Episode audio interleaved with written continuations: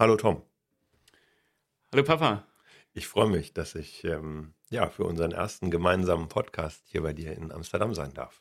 Ja. Danke für die Einladung. Willkommen bei mir in Amsterdam. Wie immer gibt es bei mir einen Kaffee und ja, ich freue mich auch sehr, dass du hier bist und wir ja unsere erste Folge heute machen.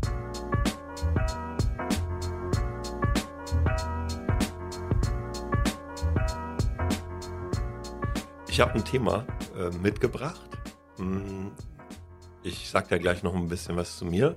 Ähm, das hat stark mit den Arbeitsbedingungen im Bereich der SAP-Beratungen zu tun. Ich glaube, das lässt sich aber auch gut übertragen auf andere Bereiche. Also das ist kein SAP-spezifisches ähm, Thema oder beratungsspezifisches Thema. Aber darüber reden wir ja dann gleich, was mir da auch so aufgefallen ist. Okay, ja gerne. Vielleicht bevor wir in das Thema einsteigen, sag doch noch mal kurz was zu SAP und SAP-Beratung. Was ist denn das eigentlich? Wow, ich hätte jetzt gedacht, ich sage erstmal was zu mir und dann äh, was über, über SAP-Beratung, oder? Ja, das, das klingt besser. Machen wir so. Okay, also mh, mm, genau, ich, ich bin Heiko. Ich arbeite seit äh, 22 Jahren, gut 22 Jahren im Bereich SAP-Beratung und verschiedene Tätigkeiten, die damit zusammenhängen. Mh, mm, die letzten zwei Jahre war ich als Manager in einer sehr, sehr großen SAP-Beratungsfirma unter, unterwegs, als Teamlead und er, nannte sich dann so schick Head of irgendwas. Ne? Mm, und ähm, das ist keine von den Big Four Beratungsgesellschaften, aber eine von den global tätigen mit mehr als 10.000 Mitarbeitern, ein richtig großes Ding. Und dort hatte ich ein eigenes Team und ein eigenes Thema und habe dabei nach zwei Jahren Ende letzten Jahres wieder aufgehört und bin jetzt wieder, was ich auch vorher lange gemacht habe, mm, als Freelancer, als Interim Manager, Projektleiter ähm, unterwegs und genau, was das Thema SAP beinhaltet, dazu sage ich dann gleich noch ein bisschen was, aber vielleicht stellst du dich auch noch kurz vor. Genau, gute Idee. Ich bin der Sohn, ähm, ich bin Tom.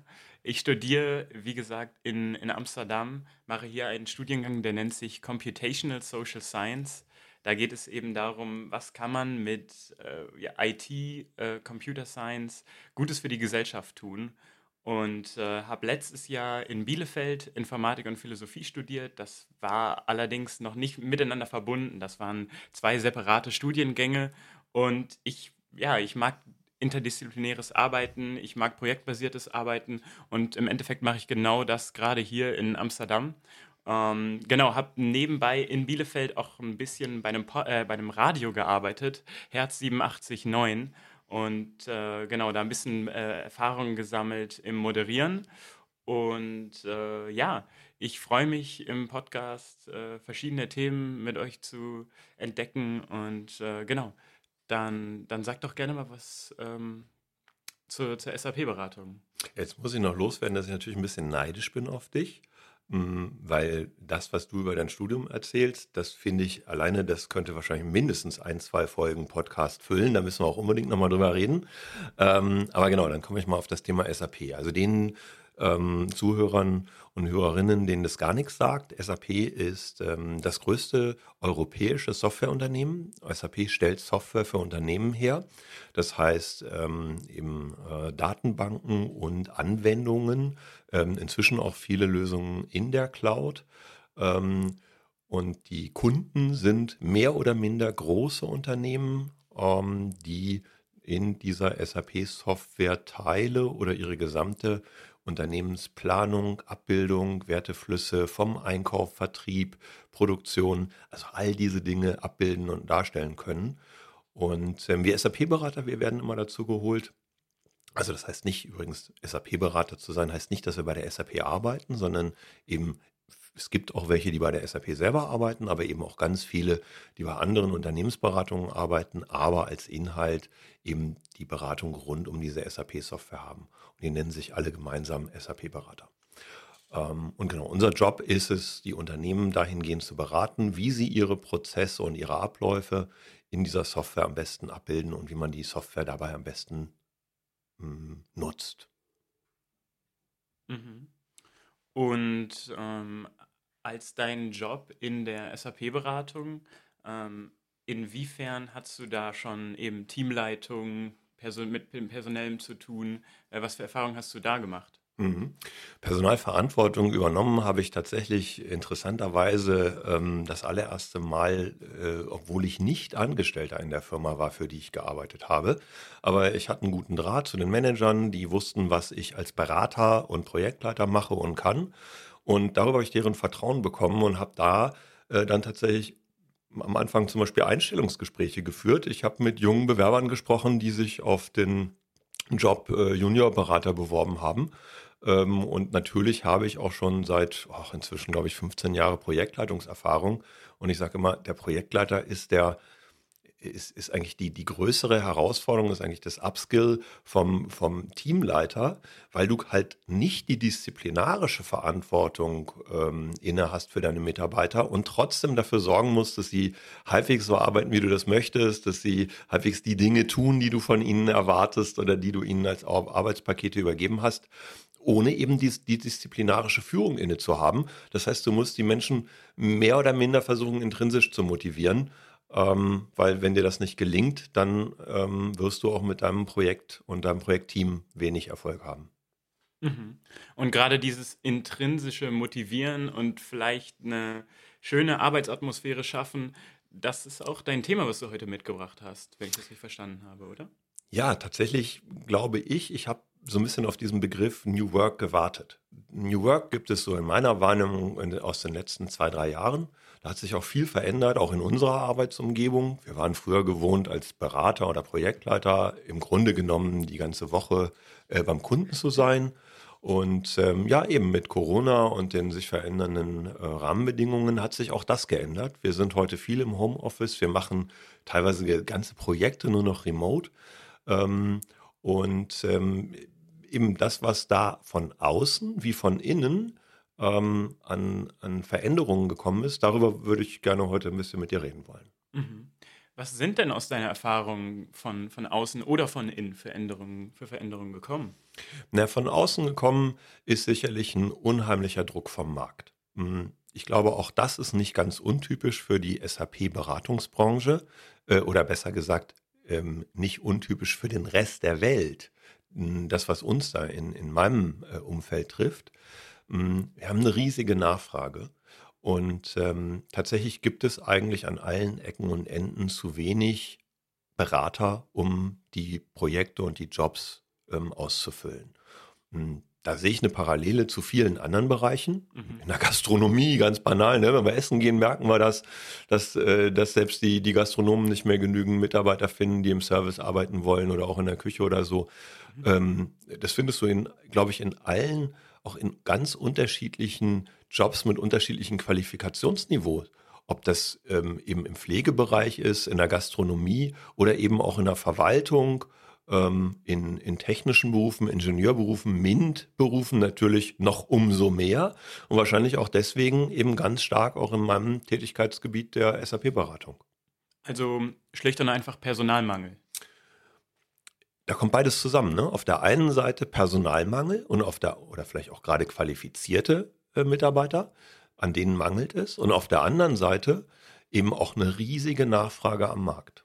Nachfrage am Markt, das heißt, es gibt viel äh, Competition von, von Mitbestreitern, die dieselben Leute suchen mit, den, mit ähnlichen Qualifikationen. Oder wie meinst du das? Nachfrage am Markt meine ich erstmal die Kunden, die Projekte bei, der, bei den Beratungsgesellschaften anfragen. Das heißt, die haben die, der, der, der, der SAP anwendende äh, Kunde, also das Unternehmen, die wollen ein Projekt machen ähm, und äh, finden dann teilweise eben tatsächlich auch nicht genügend Beratungsgesellschaften, die überhaupt bereit sind, das Projekt zu übernehmen, weil die Beratungsgesellschaften die Ressourcen, also eben nämlich die Mitarbeiter nicht haben, um diese Projekte dann tatsächlich auch steffen zu können. Mhm.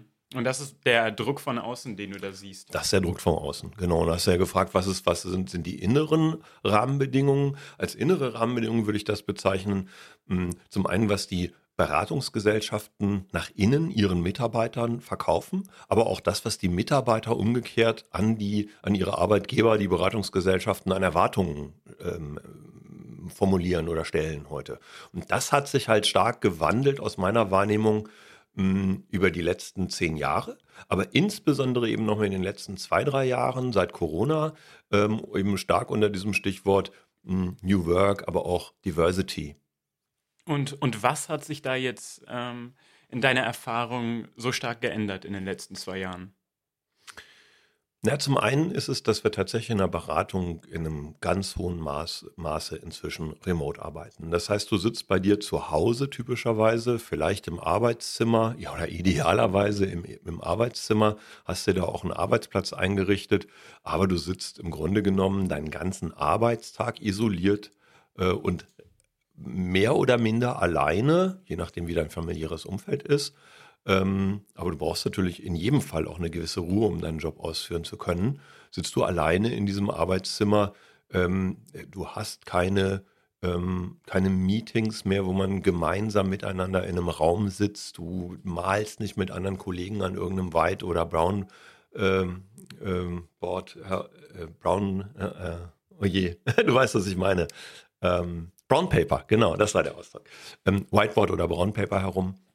Ähm, du stehst auch nicht zwischendurch mal in einer Kaffeeküche und begegnest zufällig einem Kollegen, wo dir dann hinterher äh, oder gerade in dem Moment vielleicht auch eine Frage einfällt, die du dem Kollegen schon, schon lange noch stellen wolltest. Und dieser Austausch äh, mit dem Kunden, aber auch mit dem Kollegen, das ist zum Beispiel auch eins von diesen Rahmenbedingungen, die sich über die letzten zwei, drei Jahre ganz stark verändert haben. Mhm.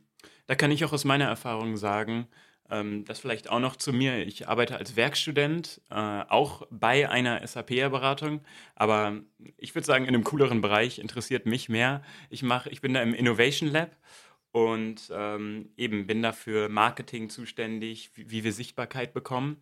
Und da ist mir auch aufgefallen, dadurch, dass ich eben, ich habe da vor einem Jahr angefangen, das heißt, ich war genau in der Zeit da, wo alles Richtung Remote gegangen ist.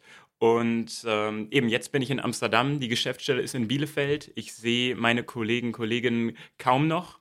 Und ich muss sagen, das fehlt mir sehr. Und ähm, auch gerade wenn wir dann mal ein Meeting im Team hatten, dann habe ich wieder gemerkt, wie wichtig das ist, auf was für andere Ideen man da kommt. Ähm, und ja, dass das irgendwie über Remote, auch obwohl ich sagen muss, gerade wenn ich das mit äh, der Schule vergleiche, wie das da gelaufen ist, dass das echt gut funktioniert über Teams und alle Kanäle, die man da hat. Aber es fehlt was.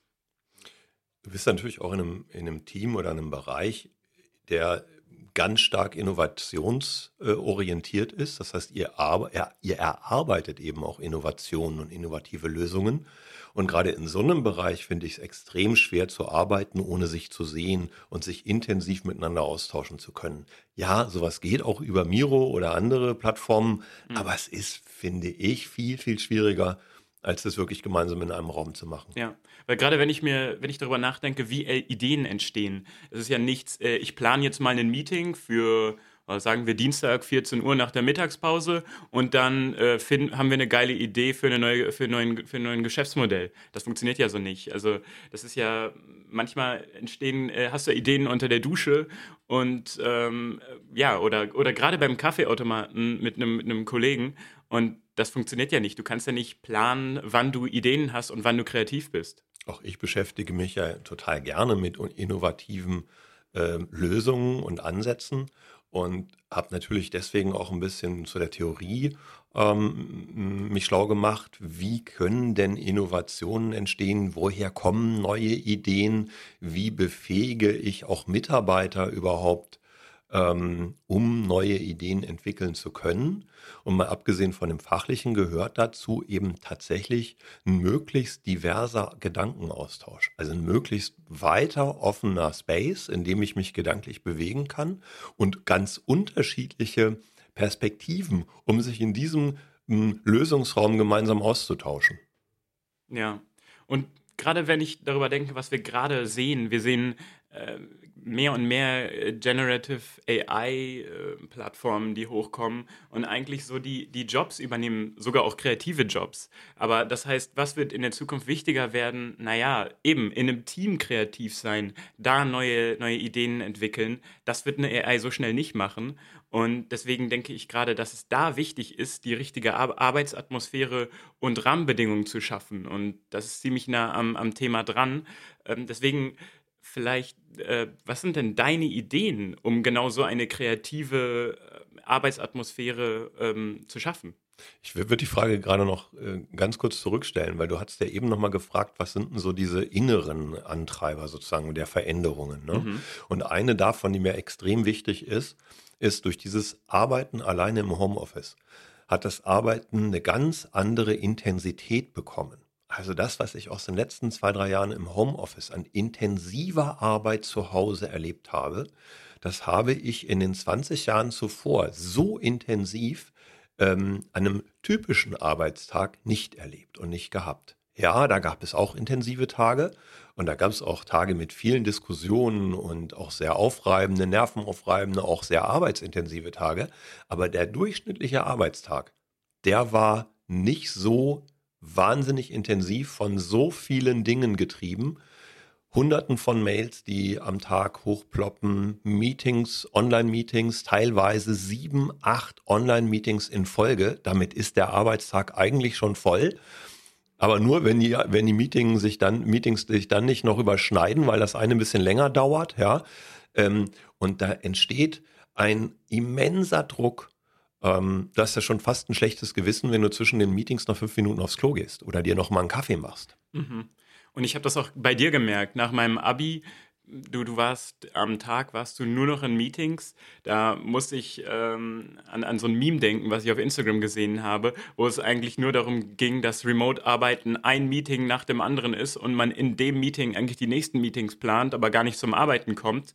Und dann am Abend, teilweise wenn ich gesagt habe und schön nach dem Abi viel Zeit hatte, äh, Papa, lass uns mal eine Serie, einen Film gucken, dann musstest du noch arbeiten, weil eben die Arbeit muss ja auch noch getan werden. Und ich habe auch das Gefühl, so nach einer Zeit beim Remote-Arbeiten, da ist so die Hemmschwelle bei den Mitarbeitenden runtergegangen, um zu sagen, ey, wir sitzen eh alle zu Hause, dann schicke ich jetzt noch einen Termin raus oder ich, ich rufe da noch äh, den Heiko an, um noch ein Thema abzuklären oder zu sagen, ey, ja, morgen möchte ich, dass das fertig auf dem Tisch liegt, weil eben, es sind irgendwie alle zu Hause. Es ist nicht mehr das, ich fahre morgens zur, zur Arbeit und komme dann abends zurück und habe dann den Abend frei, sondern da, wo du lebst und da, wo du arbeitest, das ist im Endeffekt derselbe Ort.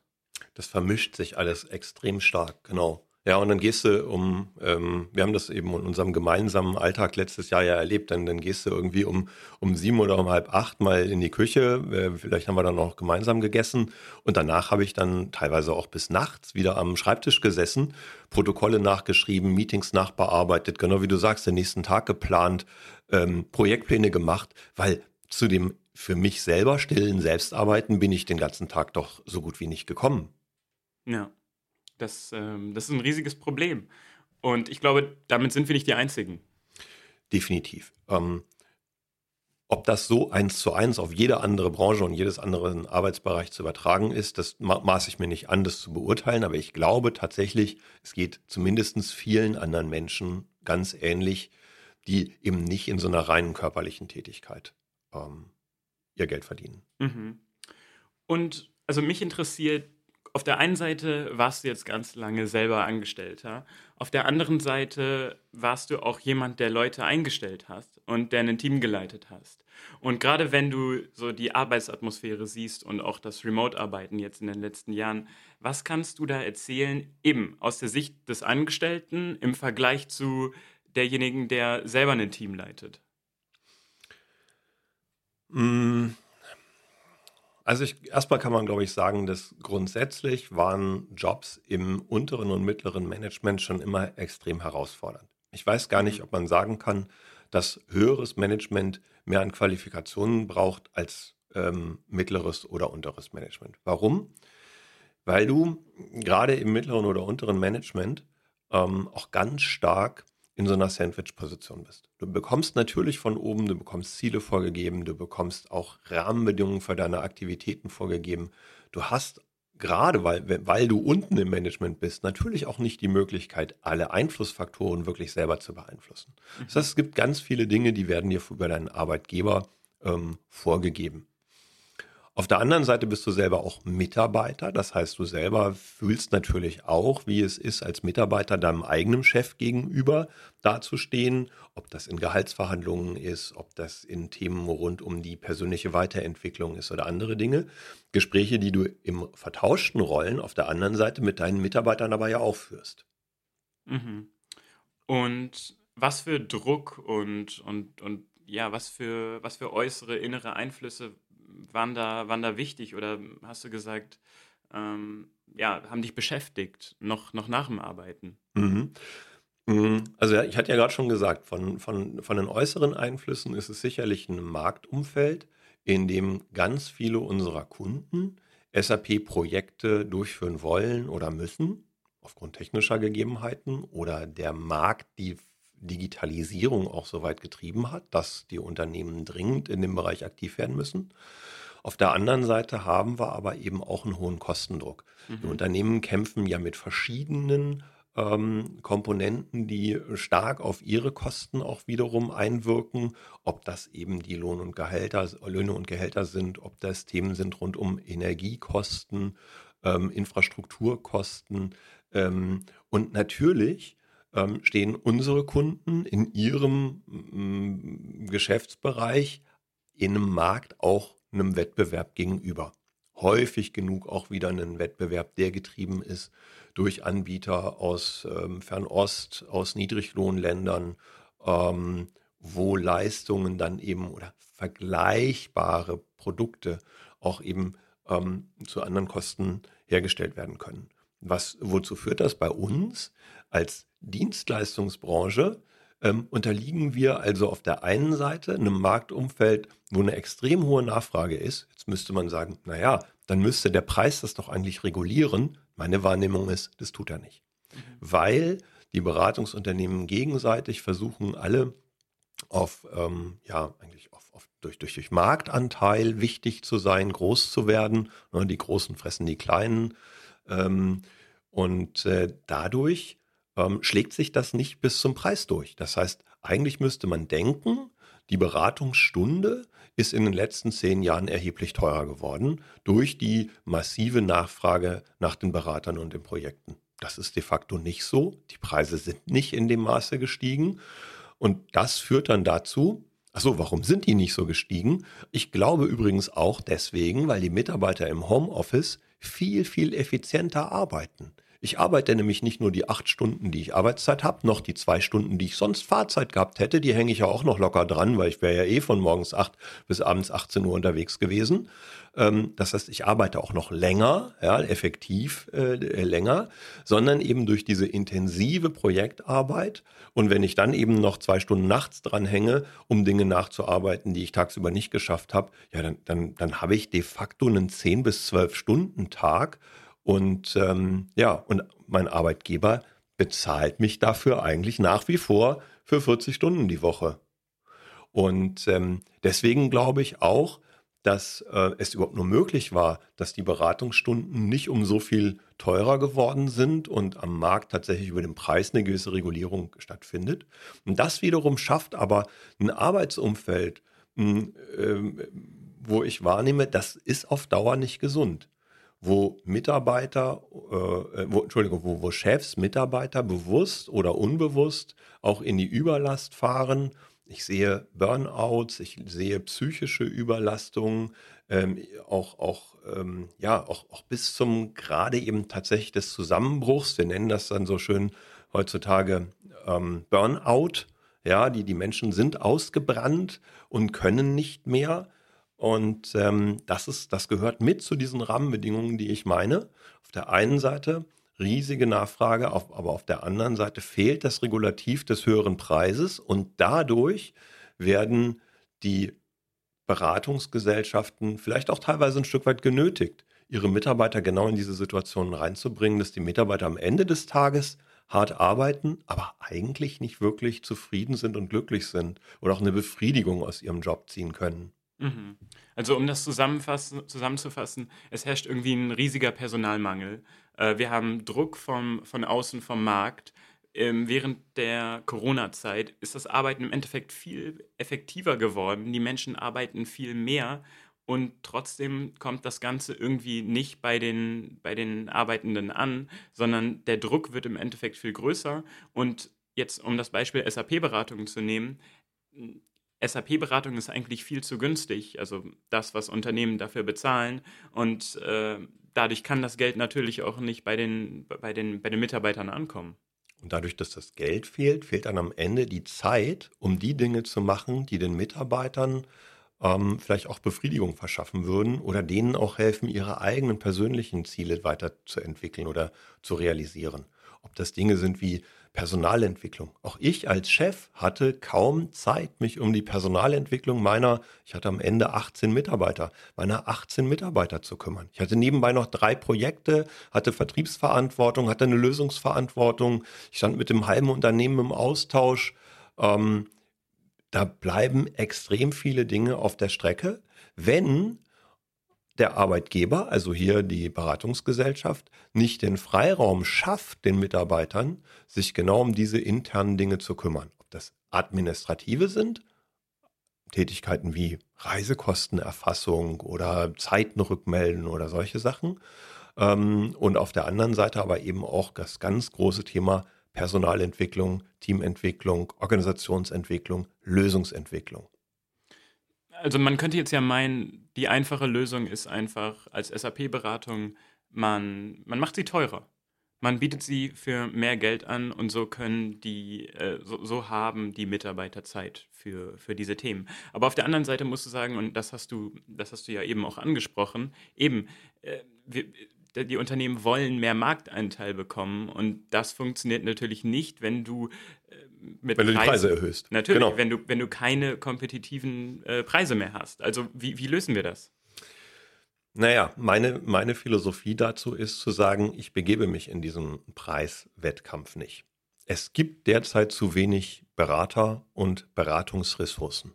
Warum muss ich mich als Unternehmensberatung denn auf diesen Wettkampf einlassen? Warum sage ich denn nicht bewusst, ich biete wertvolle, ähm, hoch, hochwertige, aber vielleicht auch hochpreisige Beratung an. Hm, dein Opa hat immer gesagt, wer billig kauft, kauft zweimal. Das ist was, dem begegne ich auch ähm, in unseren Projekten ganz häufig. Ob bei Wettbewerbern ähm, oder auch bei der Company, für die ich gearbeitet habe.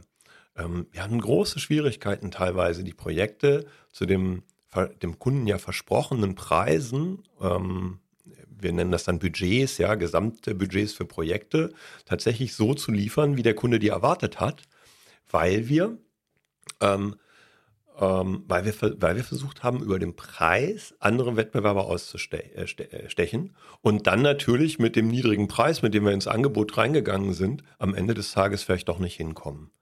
Hm, wenn ich mich auf diesen Wettkampf also nicht einlasse, sondern bewusst sage, lieber Kunde, natürlich kannst du das Projekt mit einem unserer Wettbewerber machen, die dir einen niedrigen Preis bieten, oder du kannst es mit uns machen, die wir dir zusagen, dass die Leistung, die du bei uns kaufst, am Ende das Geld auch wert ist, was du dafür bezahlst. Und ja, es kostet vielleicht 20 oder auch 30 Prozent mehr als beim Wettbewerber, aber dafür kommen wir noch nicht dreimal an, brauchen einen Nachschlag zum Budget, werden trotzdem nicht fertig, haben dauernd gelbe oder rote Warnlampen an dem Projekt und irgendwie sind wir mit einer permanenten Eskalation.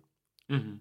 Meinst du, das funktioniert? Weil, guck mal, ich stelle mir vor, die Unternehmen, die eine SAP-Beratung beanspruchen, die dafür bezahlen, die haben im Endeffekt doch sehr, sehr ähnliche Probleme. Die haben doch auch einen, einen riesigen Druck, einen Leistungsdruck die müssen irgendwie eben im, im Markt noch kompetitiv bleiben und auf ihre Preise achten und auch darauf achten, was eine SAP-Beratung kostet. Also würde das vom Markt angenommen werden? Also ich glaube ja, weil die allermeisten unserer Kunden, die fangen ja nicht gerade mit SAP neu an, sondern die allermeisten haben in den vergangenen 10 oder gar 20 oder 30 Jahren schon SAP-Projekte gemacht. Die wissen, dass es häufig so aussieht, dass das SAP-Projekt am Anfang ist egal in welcher Größenordnung, eine Million kostet, kosten soll. Und wenn ich dann das Projekt abgeschlossen habe, stelle ich fest, ups, es sind doch 1,8 Millionen draus geworden. Dann kann ich doch auch am Anfang dem Anbieter vertrauen, der mir sagt, hm, also wahrscheinlich wird dein Projekt zwischen 1,5 und 1,8 Millionen kosten. aber auch nicht wesentlich mehr bei uns, weil mhm. wir gehen es von Anfang an mit dem Plan an, mit dem Budget an, mit dem Zeitrahmen an und mit den menschlichen Ressourcen dahinter, um das Projekt genau in diesem Zeitrahmen, in diesem Budget qualitativ hochwertig auch abzubilden und fertig zu bekommen. Mhm. Wahrscheinlich hat auch jeder, der irgendwie was schon mal mit äh, oder ein SAP-Projekt hatte, die Erfahrung gemacht, okay, wir hatten das und das Budget und wir hatten die und die Deadline und äh, ups, es hat doppelt so lange gedauert und es war dreimal so teuer. Ich glaube auch nicht nur, das ist nicht, nicht nur SAP-spezifisch, das kannst du sagen, ja. das trifft auf viele große Projekte, insbesondere natürlich im IT-Bereich zu. Und ich sage jetzt nicht das Stichwort Flughafen Berlin-Brandenburg. Mach das nicht, Mist, danke. Habe ich es doch gesagt, auch. Oh, Mist. Ja, und eben, du sagst immer, gerade Beratung ist ein People-Business. Und ähm, deswegen glaube ich, ja, wenn du dir auch Zeit nimmst, deine, deine People aufzubauen und ein gutes Team zu, zu, zu kreieren und da äh, wichtige Werte mitzugeben und im Endeffekt dein Team zu ermöglichen. Das sagst du auch, äh, das hast du schon öfter gesagt. Du versuchst im Endeffekt dein Team so aufzubauen, dass die es schaffen, ohne dich am Ende des Tages das Projekt zu machen oder äh, den nächsten Schritt zu gehen. Und ich glaube, dass das ein guter Punkt ist, dass man sagt, wenn ich für, wenn ich für Qualität gehe und wenn ich als, als, als, als ein Unternehmen, die ein SAP äh, in Auftrag gebe, höre, dass eben sich da Zeit genommen wird, um die Leute aufzubauen und sie eben auch Zeit haben für die internen Sachen und Zeit haben vielleicht äh, auch für eine, für eine kreative Pause am Kaffeeautomaten und auf, da auf die Idee kommen, das SAP-Projekt in eine ganz andere Richtung zu bringen, die vielleicht gerade nötig war, ja, dann glaube ich, kann das funktionieren. Insbesondere deswegen, weil ich den Mitarbeitern und dem Kunden nicht permanent vermitteln muss, wir sind ähm, in einem Sprint.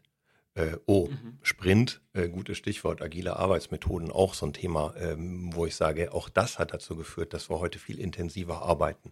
Aber ich meine hier einen anderen Sprint. Ich meine diesen, diesen schnellen Lauf. Ja, wenn ich immer nah an der Eskalation in meinem Projekt bin, dann vermittle ich sowohl meinen Kunden wie auch meinen Mitarbeitern dauernd das Gefühl, wow, die müssen mega Gas geben. Und das schafft genau dieses hohe Maß an Beanspruchung, von dem ich auch spreche. Das sind diese inneren Rahmenbedingungen. Wir sind dauernd, wir laufen dauernd der Wurst hinterher. Wir, sind, wir kommen aus diesem Hamsterrad überhaupt nicht raus. Und wir schaffen es auch gar nicht, meinen Gang runterzuschalten in einer Phase, wo wir sagen, oh, jetzt ist mal eine Phase, da kannst du es auch mal ein bisschen ruhiger im Projekt angehen lassen.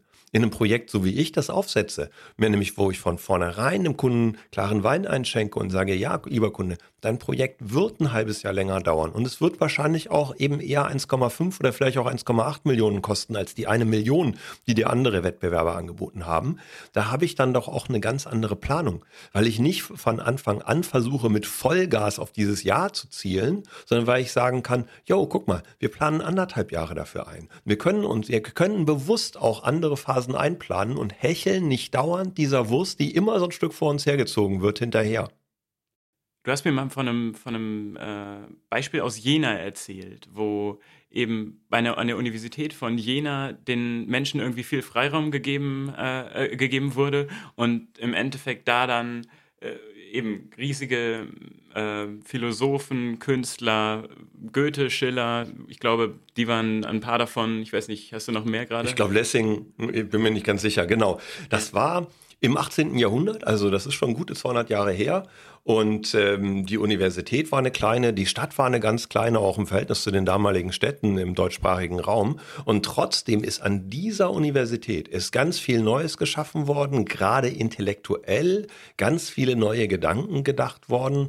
Die Zeit der Aufklärung, ja, ein guter Teil dieser dieser Aufklärung, da geht es ja nicht um, um, die Aufklärung im sexuellen Sinne, sondern im gesellschaftlichen Sinne. Die gesellschaftliche Aufklärung im 18. Jahrhundert, die hat da einen ganz äh, großen, ähm, ein ganz großes Standbein gehabt und gefunden. Und daraus hat sich im Laufe der dann folgenden Jahrzehnte ja extrem viel entwickelt. Mhm. Und im Endeffekt, ja, vielleicht nehmen wir uns mehr Zeit in einer SAP-Beratung, in in einem Projekt. Gut, man kann auch einen Schritt zurück gehen und sagen, das trifft ja nicht nur auf SAP-Beratungen und Projekte zu. Man nimmt sich mehr Zeit generell und erlaubt den Menschen, sich kreativer auszuleben, irgendwie, gibt denen mehr Freiheiten.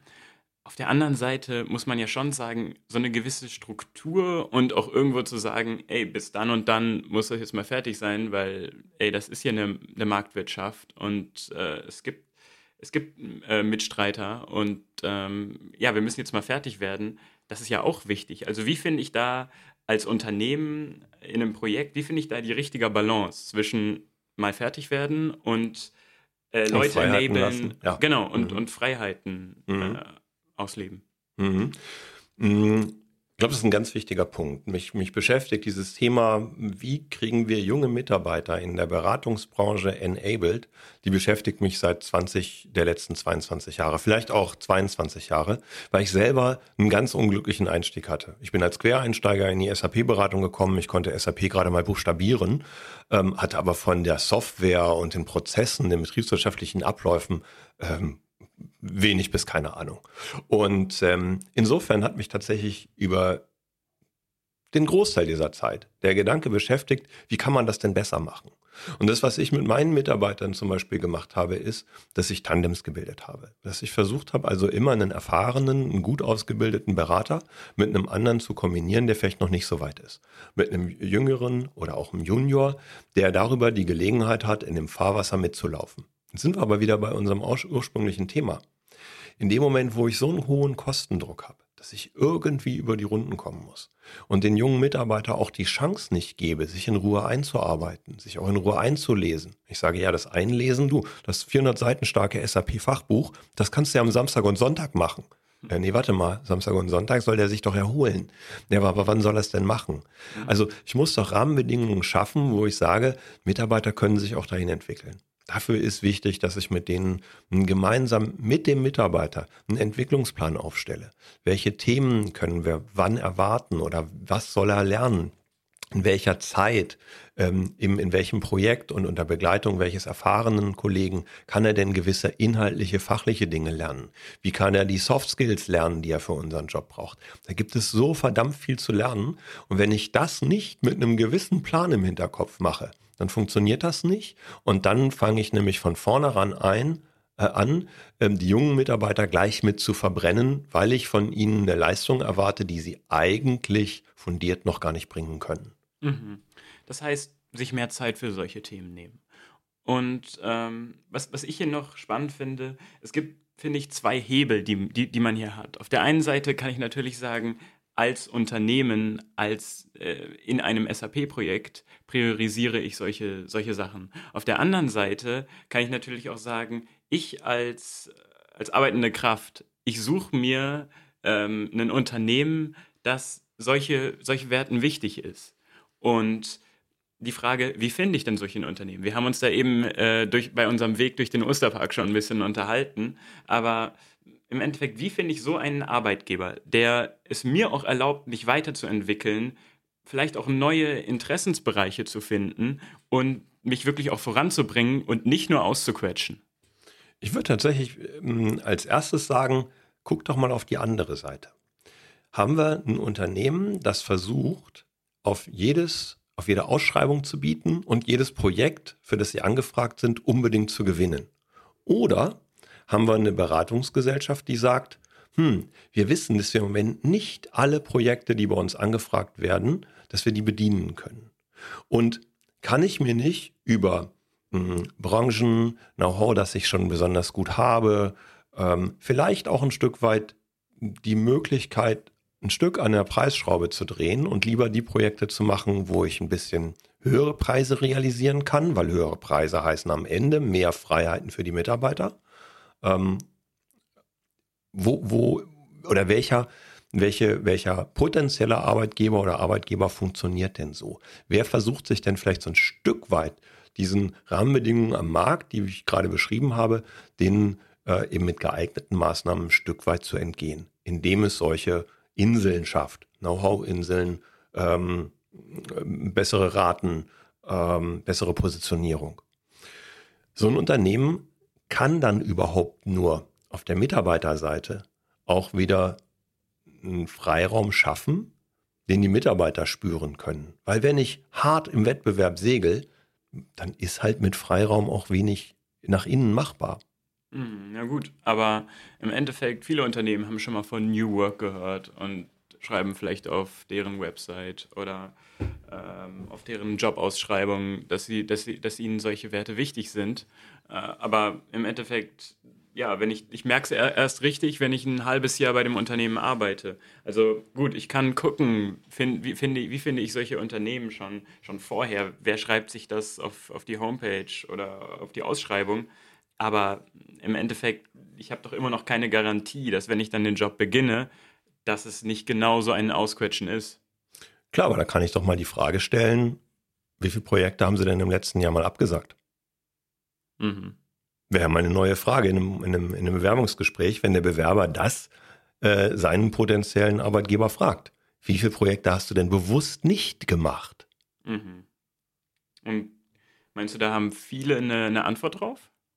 Ich wäre ich wär zumindest sehr neugierig auf die Antworten, die da kommen würden. Also mhm. ähm, wenn da schon jemand von unseren Hörerinnen mit Erfahrung gemacht hat, äh, wäre ich mega gespannt auf die Antworten. Ja, ähm, aber nochmal, das ist ja die eine Seite. Die andere Seite, und da hast du vollkommen recht, und das ist auch ein Punkt, über den habe ich mich auch äh, zwei Jahre lang oder fast zwei Jahre lang bei meinem Arbeitgeber echauffiert, das, was auf dem LinkedIn-Profil steht, das, was du bei Xing über diesen Arbeitgeber liest, das, was du auch in internen Broschüren oder so einem Handbuch für junge Berufsstarter oder sowas, was du da liest, war überall, wo das, wo, wo das Firmenlogo äh, meines Arbeitgebers draufsteht, da stehen Dinge, von denen ich sagen würde, wow, die lesen sich super. Ja, wir haben eine LGBTQ-Gemeinde, wir haben New Work, wir haben Flexibilität. Wenn du mal guckst, was denn so unter New Work, was darunter verstanden wird, ein großes Thema Selbstverantwortung und Purpose, also der Sinn der Arbeit, ja. Das wird nur leider genau, ähm, das wird gegen dich verwendet als Mitarbeiter. Du willst Selbstverantwortung? Ja, geil, aber was ist denn dein Problem, wenn du zwölf Stunden am Tag arbeitest? Du bist doch selbstverantwortlich. Sieh doch einfach zu, dass du so arbeitest, dass du dieselbe, dieselben Ergebnisse in acht Stunden schaffst. Dann musst du auch nicht zwölf Stunden am Tag an deinem Schreibtisch sitzen. Das ist doch deine eigene Verantwortung, wenn du das tust. Ja, sorry bitte. Nein, das ist es nicht.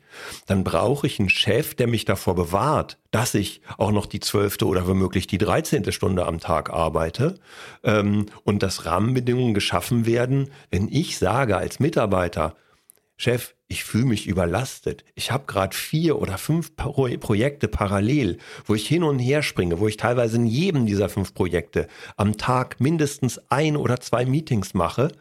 Mm, und wenn ich in so einem Moment die Finger oder die Hand hebe und sage, oh, das ist zu viel für mich, das schaffe ich nicht mehr, dann brauche ich ein Arbeitsumfeld, einen Chef, ein Unternehmen, das doch eingreifen kann.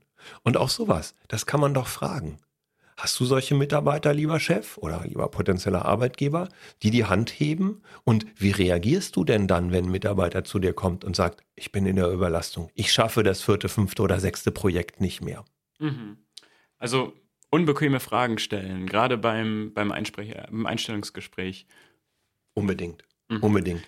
Wie sieht, mein Entwick wie, sieht meine, wie sieht meine Einarbeitung aus? Oder wie sieht, wenn ich noch ein, äh, ein ganz junger Mitarbeiter bin und vielleicht einen ersten oder zweiten Job noch im Studium habe, wie sieht denn mein Ausbildungsplan aus? Wie werde ich denn weiterentwickelt? Gibt es nicht nur gibt's eine Academy, wo, wo Schulungen prinzipiell angeboten werden können? Ja klar gibt's die auf dem Papier. Aber wie viele Schulungen hat denn ein Junior in Ihrem Bereich typischerweise in den ersten Jahren ähm, nach Absolvieren des eben eines gewissen Ausbildungslevels oder so. Wie viel Schulungen hat der denn dann typischerweise gemacht? Was sind denn die ersten? Nennen Sie mir doch als Beispiel mal die ersten fünf Schulungen, auf die ich geschickt werde, wenn ich bei, bei Ihnen anfange. Ein Chef, der da schon ins Schwimmen gerät und die Dinger nicht runterrasseln kann, da weißt du doch von vornherein, okay, also entweder hat er im letzten zwei Jahren keinen neuen Mitarbeiter mehr eingestellt oder aber der hat sich mit diesem Programm nie beschäftigt. Selbst wenn es es das gibt, in der Theorie oder vielleicht auch in der Praxis. Aber wenn er sich damit beschäftigt hat, sich für den letzten Mitarbeiter, den er drei Monate vorher eingestellt hat, das Ding noch einmal durchgegangen ist, mit dem Mitarbeiter besprochen hat, die Inhalte besprochen hat, die Möglichkeiten besprochen hat, auch die Rahmenbedingungen, unter denen man vielleicht in einem Projekt eine bestimmte Schulung mal vorzieht oder eine andere nach hinten schiebt. Der, der das gemacht hat, der kennt die Inhalte und der wird dir die auch nennen können in einem Bewerbungsgespräch. Mhm. Ich glaube, das Problem ist hier nur, dass es viel, viel zu wenige Leute gibt, die solche Fragen wirklich stellen. Und die auch, und da haben wir auch schon öfter drüber gesprochen, mit einer Mentalität an die Jobsuche gehen, dass sie sagen, ey, das bin nicht nur ich, der sich hier bei einem Unternehmen bewirbt, sondern in, in einem Stück weit ist es auch das Unternehmen, was sich bei mir bewirbt. Und es muss passen, dass es ein Match ist. Ich glaube, viele Leute gehen in ein Bewerbungsgespräch rein und, oh, bitte, bitte, bitte, bitte, lass mich angenommen werden. Und ja, wenn du so eine Mentalität hast, das ist schon die Mentalität, um ausgequetscht zu werden. Du musst, ich, ich habe das Gefühl, du musst mehr ein Selbstbewusstsein haben, um da zu sagen, ähm, eben, ihr wollt mich haben und ihr wollt meine Arbeit, ja, dann müsst ihr mir auch irgendwas, irgendwas bieten können. Ein gesundes Selbstbewusstsein. Ich mhm. habe diese Woche bei LinkedIn einen Post geliked. Da ging es um das, äh, um, den, um das Prinzip mh, hm, Leistung als Grundlage der Arbeitsbeziehung. Mhm. Warum habe ich das geliked? Weil ich tatsächlich auch als Vorgesetzter, als Chef oft genug erlebt habe, dass Mitarbeiter Dinge gefordert haben oder vielleicht auch sanfter formuliert sich gewünscht haben, wo ich dachte, hm, hat der Mitarbeiter mal darüber reflektiert, was er da gerade möchte? Ob das zu seinem Arbeitseinsatz, zu seinem Willen, zu seinem Engagement, ähm, auch zu seiner Performance aus dem letzten Jahr oder den letzten Monaten passt. Mhm. Ähm, da würde ich mir diese Reflexion häufig wünschen, dass die Mitarbeiter mal darüber nachdenken, ob das zueinander passt. Das, was sie als Anspruch an ihren Arbeitgeber haben und das, was sie selbst bereit sind, für dieses Arbeitsverhältnis an Leistung als Grundlage zu bringen. Mhm. Auf der anderen Seite ähm, ist die, die selbstbewusste ähm, Leistung, die ich oder das Selbstbewusstsein, was ich, von dem ich, von dem ich weiß, dass ich es mit Leistung untermauern kann. Ja, das ist dann auch ähm, das, was ich meine mit so einem gesunden Verhältnis, wo ich auch sagen kann, hm, also ich bin mir ziemlich sicher, dass ich einen guten Job machen kann oder machen werde oder mhm. auch gerade mache. So und aufgrund dieser Grundlage darf ich auch bestimmte Dinge ansprechen oder auch einfordern. Ob das Gehalt ist, ob das ein zeitlicher Freiraum ist. Früher gab es mal so noch dieses Stichwort von dem ähm, von der Work-Life-Balance, ja. Ähm, das ist ja im Homeoffice entfällt das ja, weil das ist ja, da ist ja, äh, da ist ja die Arbeit praktisch Privatleben, ja, oder umgekehrt, das, da, da, da stellst du ja alles hinten an. Ähm, dieses gesunde Verhältnis, ich liefere etwas und dafür darf ich auch etwas verlangen. Und das glaube ich, wenn es nicht arrogant klingt, sondern einfach selbstbewusst, lieber Arbeitgeber, ich auch als Junior, ich glaube, ich kann richtig gut leisten. Und lass uns doch mal drüber reden, wenn ich so gut leiste, wie ich mir das vorstelle und wenn ich von euch auch so gut ausgebildet werde, wie ihr mir das versprecht, was sind denn dann die Ziele, die ich erreichen muss, damit ihr sagt, in einem Jahr, ne, das ist ein cooler Mitarbeiter und den wollen wir auch gerne halten. Und auf der anderen Seite habe ich auch zwei, drei Dinge auf meiner Wishlist, wo ich sage, jo, die Dinge hätte ich dann noch gerne von meinem Arbeitgeber erfahren oder als Rahmenbedingungen bekommen. Mhm. Das heißt nicht mit völlig äh, abgefahrenen Vorstellungen ins, ins Bewerbungsgespräch zu gehen und sagen, wenn ihr mich hier haben wollt, so völlig übertrieben, selbstbewusst, dann brauche ich diesen Wagen und das Gehalt, sondern vielleicht hm, ich weiß im Endeffekt, ich kann gute, ich mache gute Arbeit. Und was könnt, was könnt ihr mir denn bieten, wenn ihr das genauso seht? Wenn ihr nach einem halben genau. Jahr, wenn ihr, wenn ihr nach einem halben Jahr sagt, hm, du machst gute Arbeit. So, und was sind dann meine Perspektiven? Genau. Und über diese Dinge sollte man von, von vornherein sprechen und nicht erst, wenn es soweit ist, weil das ist auch meine Erfahrung. Ähm, ein Arbeitgeber gibt von sich aus erstmal, sagen wir mal, die allerwenigsten geben von sich aus gerne mehr, als sie müssen. Sondern typischerweise ist es ja umgekehrt. Sie geben nur dann, wenn sie müssen und auch nur so viel, wie sie unbedingt müssen. Und deswegen ist es schlau, ähm, in den Jahresgesprächen, in den Mitarbeitergesprächen die können ja auch äh, unterjährig stattfinden, immer wieder darüber zu reden, was sind meine Ziele oder eure Vorstellungen, die ihr an mich als Arbeitnehmer habt. Und umgekehrt darüber, was möchte ich denn dann als, an, als Belohnung bekommen, monetär, Freizeit oder andere eben so, solche Sachen wie nochmal eine zusätzliche Schulung oder irgendein Thema, auf dem ich mich gerne entwickeln möchte, wo mich mein Arbeitgeber unterstützen kann, dass ich da hinkomme oder mir einen Freiraum geben für eine Dissertation oder was auch immer das für Themen sind. Was gibt es auf meiner Wishlist, wo ich sagen kann, guck mal, und da kannst du als Arbeitgeber mir dann auch ein Stück weit entgegenkommen. Und das ist genau dieses gesunde Verhältnis, ähm, ein gesundes Arbeitsverhältnis auf einer Leistungsbasis. Das meine ich damit. Mhm. Und was meinst du, sind Methoden, um wirklich festzustellen, ob denn ob denn die Leistung wirklich da war. Weil klar können wir sagen, irgendwie eben, du musst Leistung erbringen, aber wie genau spiegelt sich das denn wieder? Und wie kann ich das messen oder irgendwie auch beweisen, dass ich gute Arbeit gemacht habe? Hm, also abgesehen davon, dass es inzwischen tatsächlich gerade im Personalbereich ganz coole Tools dafür gibt, äh, übrigens nicht nur SAP-basierte äh, Lösungen, auch Non-SAP-Lösungen, die das gut machen. Genau, die Folge ist nicht gesponsert von SAP. das ist wahr. Mist, da haben wir gar nicht drüber nachgedacht, dass wir uns hätten sponsern lassen können, Tom, oh, oder? Mist, Beim nächsten ja. Mal, okay. Also, da gibt es nicht nur äh, den einen Anbieter, da gibt es noch andere Anbieter. Aber deine Frage ist ja eher methodischer Art. Also wie genau. gehe ich das methodisch an? Und ja, dazu gehört, dass ich mir natürlich ein gutes Bild darüber mache, was sind denn ähm, entweder meine Vorstellungen von den Erwartungen an einen Berater zum Beispiel, aber auch genauso mit meinem Chef oder potenziellen Chef darüber spreche. Was muss ich denn zum, so eine Frage fürs Bewerbungsgespräch, ne? Was muss ich denn in einem halben Jahr oder Jahr geschafft haben, damit du als Chef über mich sagst, wow, der junge Mitarbeiter oder die junge Mitarbeiterin haben auch richtig gut eingeschlagen. Da habe ich jemand richtig Gutes eingestellt. Genau. Ja, und was würdest du sagen, was sind da Methodiken? Naja, indem ich diese Fragen erstmal stelle oder mir selber auch Gedanken darüber mache, wo möchte ich denn hin? Und den jungen Mitarbeitern, den kann ich nochmal den Tipp mitgeben. Ähm, Geld am Anfang aus meiner Sicht sollte nicht der Entscheidungsmaßstab für oder gegen einen Job sein, sondern gerade wenn ich am Anfang meines Berufslebens stehe und Karriere machen will, dann sollten es immer sein, wie viele Möglichkeiten bekomme ich? Wie viele Türen mhm. werden mir aufgemacht? Wo hilft mir mein Chef, auch einen Fuß in eine Tür reinzukriegen in ein anderes Thema, mich auch wieder mal breiter aufzustellen? Hast du gerade das Thema ähm, ähm, äh, Universität Jena im, im Zeiten der Aufklärung. Ja, die haben sich so breit aufgestellt, dass daraus hinterher so wahnsinnig viele Ideen und Lösungen ähm, herauskamen und Ansätze für die Lösung gesellschaftlicher Probleme. So das Übertragen auf unseren Bereich. Heute kommt gerade mega das Thema AI oder künstliche Intelligenz auf.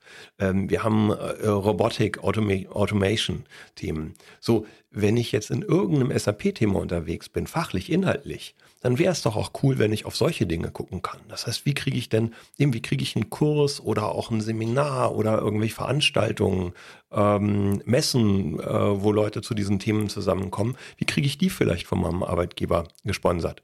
Aber entschuldige, ich wollte noch auf deinem, also deine Frage war ja Methodik, wie kriege ich denn solche Dinge formuliert?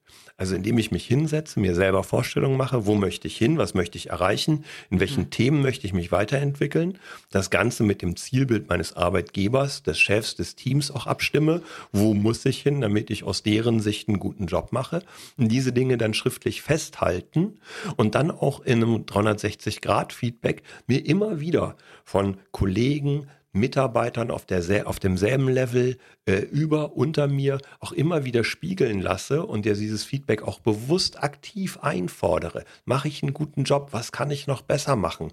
Was, was erwartest du von mir noch mehr? Oder wie, wenn ich jetzt, wenn ich, wenn ich, wenn ich bei 80 Prozent bin, was muss ich denn in den letzten 20 Prozent noch schaffen, damit du sagst, ja, der Heiko, das ist genau der, der, der absolut das erfüllt, was ich auf der Rolle ähm, erwarten würde. Diese Dinge schriftlich festhalten und ja, dann, dann immer wieder zyklisch ähm, ob das in Monatsgesprächen, in Quartalsgesprächen, Halbjahresgesprächen oder Jahresgesprächen stattfindet, immer wieder auch anzusprechen, wo stehe ich denn jetzt gerade? Mhm. Ey, ich fand damit, wir hatten ein echt cooles Gespräch. Wir haben darüber geredet, äh, was passiert denn gerade bei Unternehmen, was erfahren die für einen Druck und ähm, im Endeffekt, was kann, was kann denn eine SAP-Beratung, was kann ich in meinem SAP-Projekt tun, um zu sagen, ich enable meine People und ich nehme mir Zeit für solche Dinge. Und jetzt am Ende haben wir auch darüber gesprochen, was kann ich denn als Bewerber tun, als Bewerberin, um zu sagen, ich finde so einen, so einen Arbeitgeber, der, dem, dem solche Werte auch wichtig sind und gerade zu sagen, ja, ich, ich selber, ich werde mir über meine Vorstellungen und meine Ziele bewusst und ja, wie du gesagt hast, gleiche die mit meinem, mit meinem Arbeitgeber ab und guck dann, wo, wo geht denn die gemeinsame Reise hin? Und nicht nur eben, ich lasse mich da irgendwie ausquetschen und meine Bedürfnisse eben, die werden da völlig unterdrückt, zu denen komme ich überhaupt gar nicht mehr, sondern ja, wie, ich finde das ein schönes Wort, das irgendwie abzugleichen. Mhm. Ähm, und äh, ja, ich weiß nicht, ich würde dich jetzt fragen, Hast du noch was, was du am Ende dieser Podcast, am Ende dieser ersten gelungenen Podcast-Folge, wie ich finde, äh, noch zu ergänzen hast? Ja, unbedingt. Eine Sache. Mhm. Der Grund, warum ich dich auf äh, dieses Thema für unseren ersten Podcast angesprochen habe, ist ja gerade meine aktuelle eigene Erfahrung. Ähm, ich habe es ja am Anfang gesagt, ich bin jetzt seit Ende des Jahres, also Ende 2022, nicht mehr bei dieser Consultancy angestellt. Ich bin wieder, wie ich das auch viele Jahre vorher schon war, selbstständig, im Moment als Interim Manager äh, tätig. Ähm, ich bekomme aber wahnsinnig viele Anfragen von Unternehmen. Ich hätte das tatsächlich auch gar nicht unbedingt erwartet. Ich bekomme extrem viele Anfragen von Unternehmen, von Headhuntern, ähm, ob für permanente oder temporäre Tätigkeiten. Und interessanterweise mache ich natürlich genau dasselbe, was ich jetzt unseren Zuhörerinnen empfohlen habe. Ich stelle unbequeme Fragen. Ich frage nach, wie stellt ihr euch denn selber auf? Intern, extern? Wie geht ihr mit euren Mitarbeitern um? Wie geht ihr mit euren Kunden um? Ähm, habt ihr viele Projekte, die eskalieren? Wäre es eine meiner Hauptaufgabe als Manager bei euch, zur Deeskalation in Projekten beizutragen? Und was bekomme ich denn dann an Rahmenbedingungen oder Werkzeug dafür in die Hand gedrückt? Und das Erschreckende, und das meine ich wirklich so, das Erschreckende für mich ist, ich bekomme seltenst für mich zufriedenstellende Antworten. Ich bekomme wieder ganz oft das zu hören, was ich auch schon seit 20 Jahren oder noch länger, ähm, selbst als ich noch nicht in dem Bereich SAP-Beratung tätig war, ähm, als junger Berufseinsteiger gehört habe. Ich bekomme plakative Aussagen, oberflächliche Aussagen, ähm, ähm, nach dem Motto, ja, ich wüsste ja auch, wie das Leben läuft, ich wäre ja auch alt genug. Äh, hallo? Ähm, all die Fragen, und deswegen ermuntere ich auch gerade dazu, dass es noch mehr Menschen braucht, die solche Fragen stellen, die selbstbewusst, aber eben nicht arrogant einem potenziellen Arbeitgeber gegenübertreten und sagen, wenn du mich haben möchtest, super, aber dann lass uns mal darüber reden, was du für Arbeitsbedingungen und für ein Umfeld schaffst, damit ich auch gerne bei dir arbeiten möchte. Nicht im Sinne einer Forderung oder Bedingung, sondern im Sinne von, was tust du, damit du als Arbeitgeber für mich attraktiv bist? Mhm. Und du hast es angesprochen, weil du dir wünschen würdest, dass mehr auch Leute, die einstellen, solche Fragen, also mehr in der Lage sind, solche Fragen zu beantworten? Sowohl als auch. Ich wünsche mir mehr Bewerber, die solche Fragen stellen. Mhm. Und ich weiß, dass es dann auch irgendwann mehr Hiring Manager geben wird, die auch in der Lage sind, diese Fragen zu beantworten. Na klar.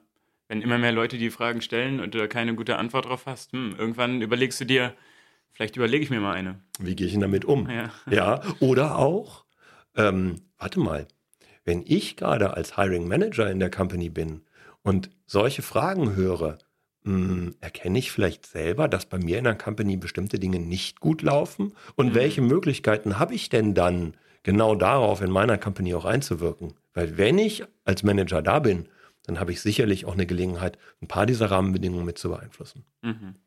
Das heißt, du rufst unsere Zuhörer und Zuhörerinnen dazu auf, egal in welcher Position ihr gerade seid, versucht eben diese unbequemen, unbequemen Fragen, über die mehr nachzudenken, öfter zu stellen und bessere Antworten darauf zu finden.